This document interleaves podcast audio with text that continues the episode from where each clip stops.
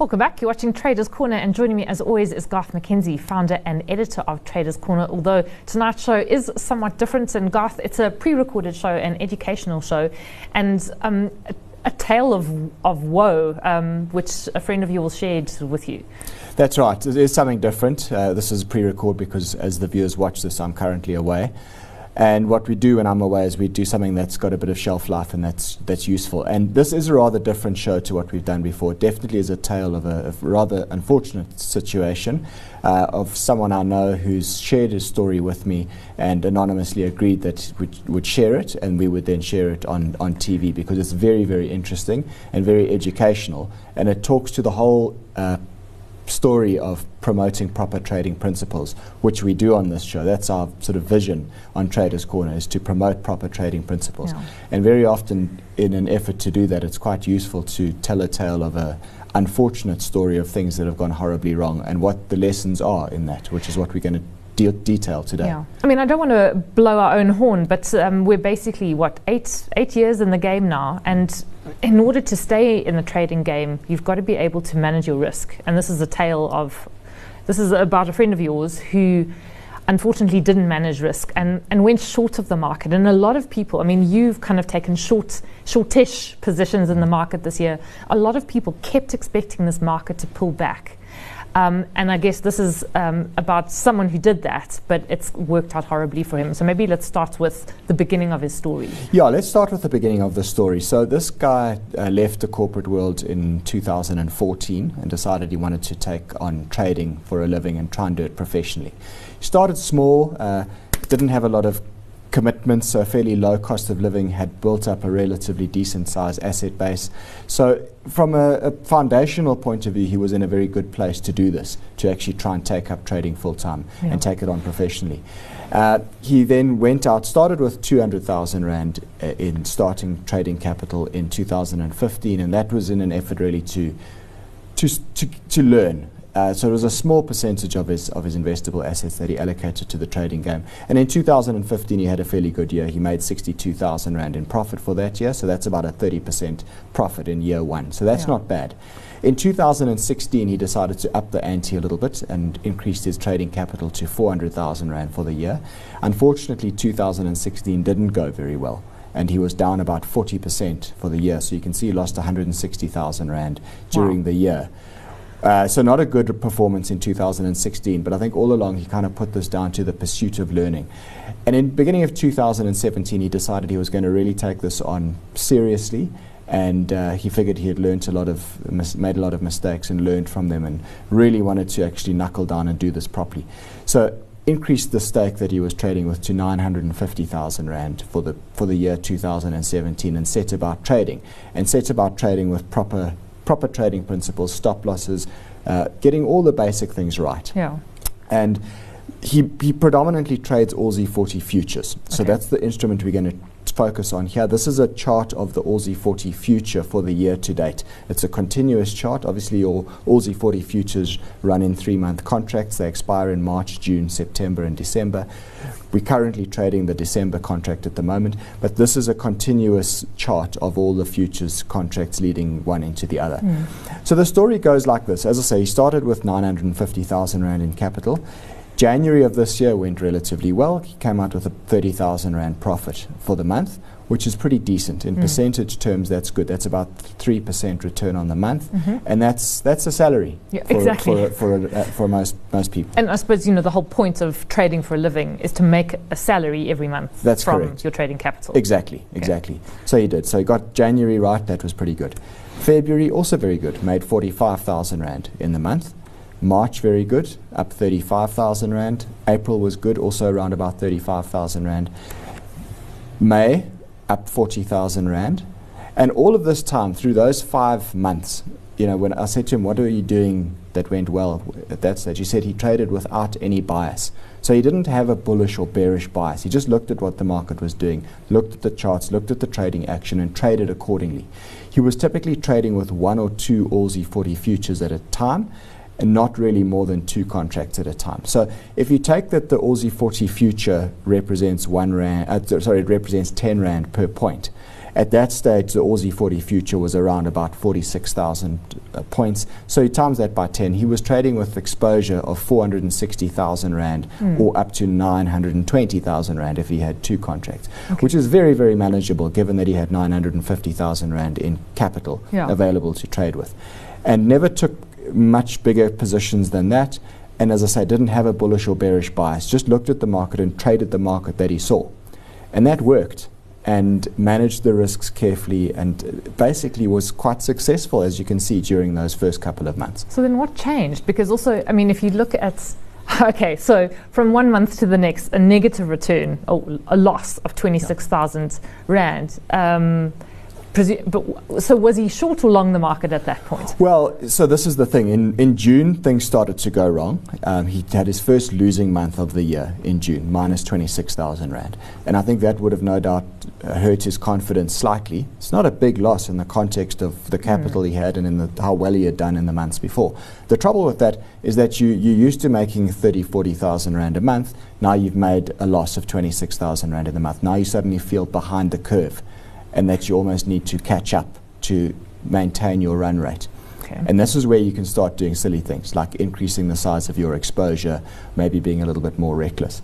Uh, and I think what happened in, in June was that, and I, I know I, I felt this way. In June, we saw that uh, market consolidating after a big drop. I actually thought that there was a little bear flag pattern that was going to break to the downside and it was going to go down to 44,000 to retest the lows of March. Because in fact, there was an option structure that you took out at that point, Correct. uh, which was sort of uh, a, a bet, uh, a bet on the markets coming back. Correct. That's right. And and and the nice thing about us doing options is that you always know what your loss is. Okay. Um, but that's beside the point for this discussion. So he went short, looking for that move down towards the, the March lows. And it, uh, my technical view was the same at that stage, but Hmm. it was wrong. And you can see the market started to tick higher.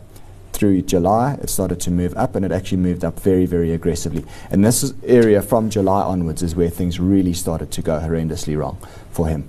And he was short.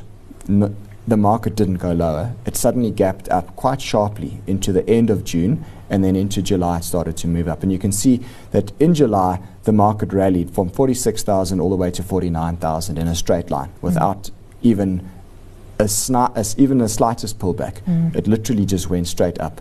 Very, very aggressive move to the upside. Um, what he did at this stage, because he was sh- stuck short, the position started to move against him. He didn't. I think the, the loss obviously started to get a little bit uncomfortable to the point where it became a little bit too big to accept the loss. And then it made the cardinal error of starting to add to the losing trade and saying, well, if I continue to add to this short position, the market will eventually come down because it's done that all year. It's oscillated up and down. It, it will probably come down again. So what I'll do is I'll add to those shorts on the way up, uh, meaning that the average entry price is higher, Okay. and the market therefore doesn't have to come down by as much in order for him to break even and get back to back to a break even point. okay. And he decided to enter an, an extra short every 500 points That it on went the way higher. up. Yeah. Okay. So he was already short from June, and he started to add to the shorts on the way up. By the end of July, he incurred a, a loss of 374,000 rand for the month of July. Crikey. Okay, and he was sitting seven contracts short at the end of July. Now, obviously, this is how he was positioned at the end of the month. There, there were some trades in between the month, which, which obviously accounted for that big loss as well. Big loss for for July, and that Wiping out everything and more uh, than you've made up till that absolutely. I mean, all of that. The, the prior six months' gains had been wiped out, and, and lots more by that by this stage.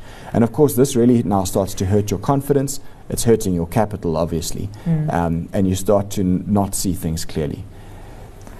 Anyway, he continued to short the market as it went higher, expecting that it would come down. And you can see that through August and September, the market didn't really come down much. At the most, I think we had about a thousand point pullback during those two months.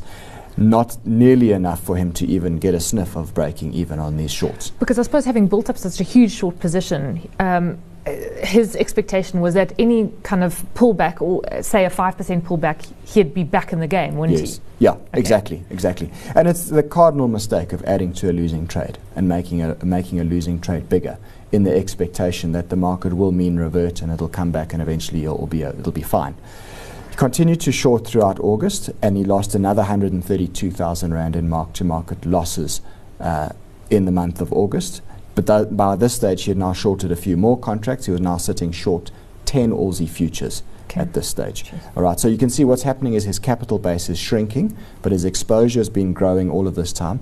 Sitting short 10 ALSI futures at the end of August would have meant that he was short approximately 5 million rands worth of exposure at that stage, all right, with a depleted capital base. September came along, he shorted a few more. The month of September actually um, was slightly more forgiving to Mhm. him, and he actually made a 47,000 Rand mark to market profit in the month of September. The trouble has now really come in October, where the markets had this massive spike to the upside. And we've seen October where the markets basically moved up two and a half thousand points in a straight line. And at this stage, as he sits right now, um, he's short 13 contracts and he's sitting with a mark to market loss of 223,000 Rand for the month of October now. Okay, so now what do you do uh, when you're in this situation? Because you're still, it's not like, I mean, do you have to, you, can you buy yourself out of this situation? Not really. Uh, the best thing that he probably could do now is close out these positions. And in fact, he's going to be forced to close out, I think, because the way it sits at the moment, if we just summarize where his position is, um, total equity that's in the account now is 427,000 Rand. So that means he's lost 523,000 Rand fr- from the starting capital at the beginning of this year.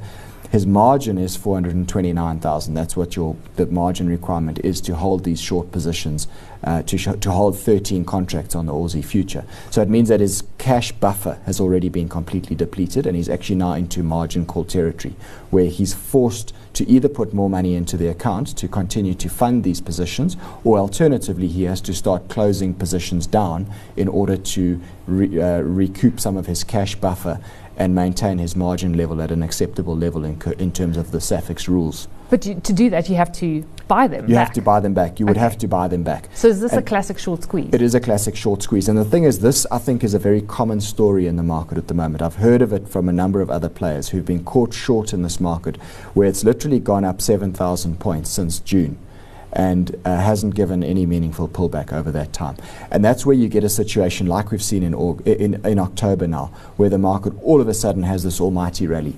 And it's, it's, it's where you have this type of situation occurring, but en masse, where you have a lot of people who sit short in the market and they are forced to now buy back their positions. And it results in a buying frenzy that pushes the market up. And that's effectively, that is a short squeeze. Guys, so before we wrap up with um, the lessons here, um, what is actually his net losses now for the year? Well, it's sitting at, at 523,000 Rand and counting at Wow. this stage. You can see that he he started the year with 950,000. He's got 427,000 left at the moment, so minus 523,000 Rand for the year to date and counting.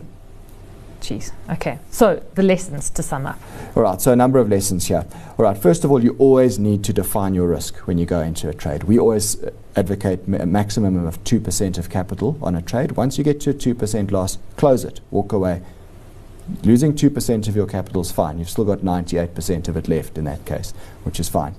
Always know where your stop loss is and don't ignore a stop loss. It's absolutely imperative. I can't stress how important a stop loss is in terms of risk management in this game. Don't add to losing trades. That is the thing that's really wiping this guy out here, is the fact that he's continued to add to a losing position as the market's moved against him. If you've got a trade that's bad, don't make it bigger, make it smaller. Mm. Manage your exposure. This is a classic case of where the exposure has just gone got completely out of hand. Don't fight the momentum. This market's been moving up. Mm. It's had upward see. momentum. Don't short into a market that's continuing to, to show strong upward momentum. Don't revenge trade, which is effectively what he's been doing here. He's trying to revenge trade to get his get himself back in the game, and don't stand in front of a of an oncoming train. Mm. If you can see there's a problem, deal with it. Don't stand in front of a train and get wiped out. Yeah.